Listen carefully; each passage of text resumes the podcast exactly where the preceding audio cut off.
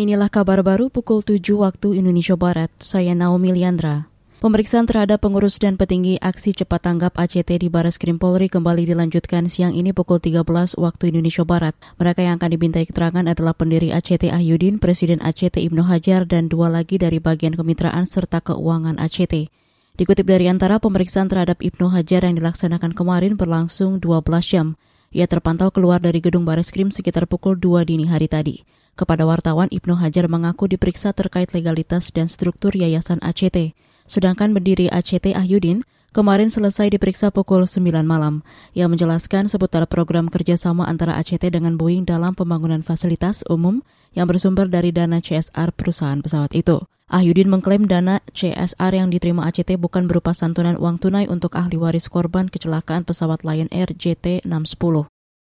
Menteri Pemberdayaan Perempuan dan Perlindungan Anak I Gusti Bintang Puspayoga menyatakan penanganan para santri korban kekerasan seksual di pesantren Sidikia Jombang, Jawa Timur menjadi prioritas.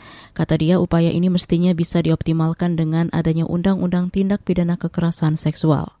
Tentu setiap kasus aparat uh, penegak hukum kita tidak menginginkan terjadi korban yang lebih besar lagi. Makanya dibutuhkan strategi penanganan yang betul-betul bisa mencari solusi yang terbaik. Kita akan mendampingi, memberikan yang terbaik kepada korban, apalagi dengan adanya undang-undang uh, tindak pidana kekerasan seksual ini. Mudah-mudahan ini akan menguatkan kita semua bahwa kita akan memberikan kepentingan yang terbaik kepada korban dan memberikan efek jerah kepada pelaku. Bintang menuturkan kasus kekerasan seksual di pesantren Sidikiah telah dilaporkan sejak 2017 saat masa jabatan Menteri Yohana Yambise.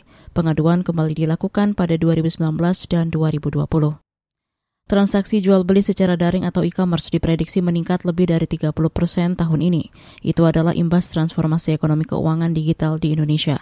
Berikut pernyataan Gubernur Bank Indonesia Peri Warjio pada Festival Ekonomi Keuangan Digital kemarin. Satu adalah dengan sinergi dan kolaborasi yang sangat erat, Indonesia selamat dari COVID dan antara lain sangat didukung oleh cepatnya ekonomi keuangan digital Indonesia. Kalau kita simak mengenai e-commerce.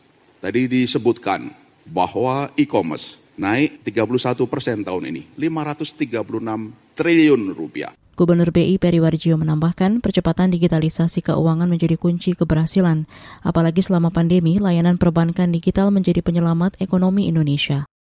Saudara, demikian kabar baru KBR. Saya Naomi Liandra undur diri.